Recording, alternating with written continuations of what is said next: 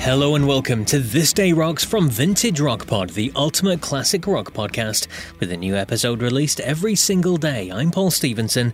Thanks as always for hitting play. Now, today is February the 17th, and on this day in 1976, the Eagles released their greatest hits 1971 to 1975 album. It's a collection of songs from their first four albums, and at one point became the biggest selling album in US history. On this day in 1972, Pink Floyd performed Eclipse at the Rainbow Theatre in London. A year later, that music becomes the record The Dark Side of the Moon.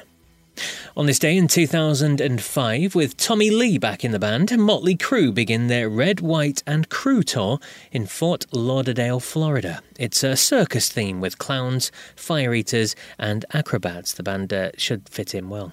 Speaking of live shows, on this day in 1979, The Clash opened their very first US tour with a show at the Palladium in New York City. And from first to last, on this day in 1973, Free played their final live gig. The concert was also in Florida, in Hollywood, Florida. Simon Kirke, who has been on Vintage Rock Pod, helped to form Bad Company with singer Paul Rodgers, of course. But for today's main show, we're focusing on a debut album that was released on this day in 1978.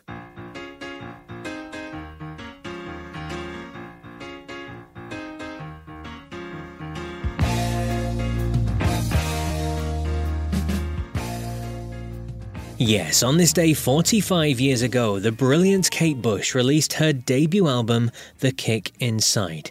Kate was just 19 years old at the time, but it perfectly encapsulates the brilliance and variety of her writing that captured Pink Floyd legend David Gilmour's attention when she was so young.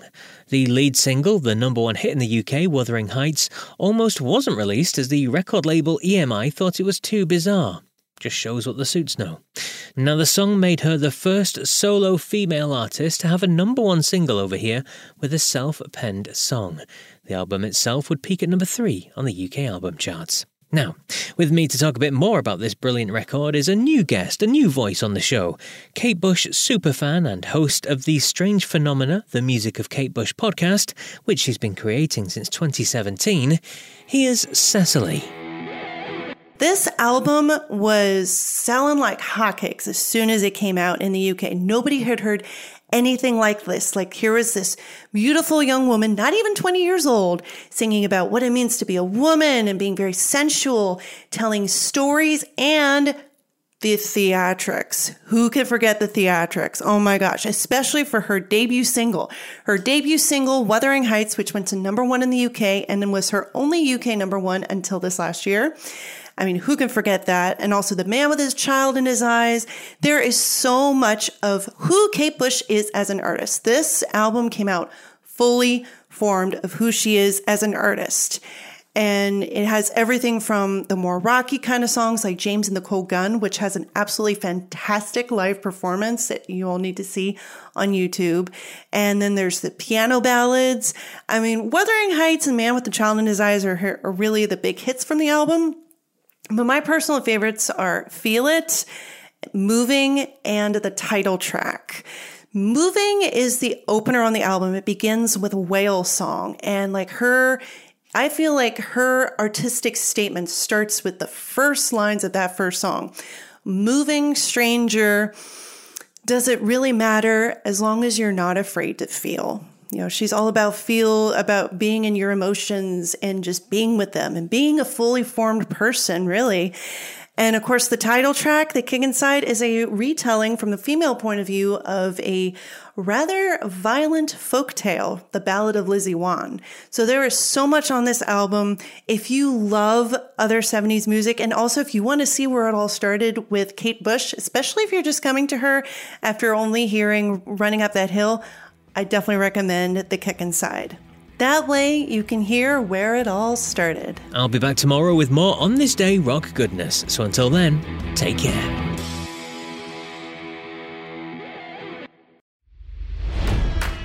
It's NFL draft season, and that means it's time to start thinking about fantasy football.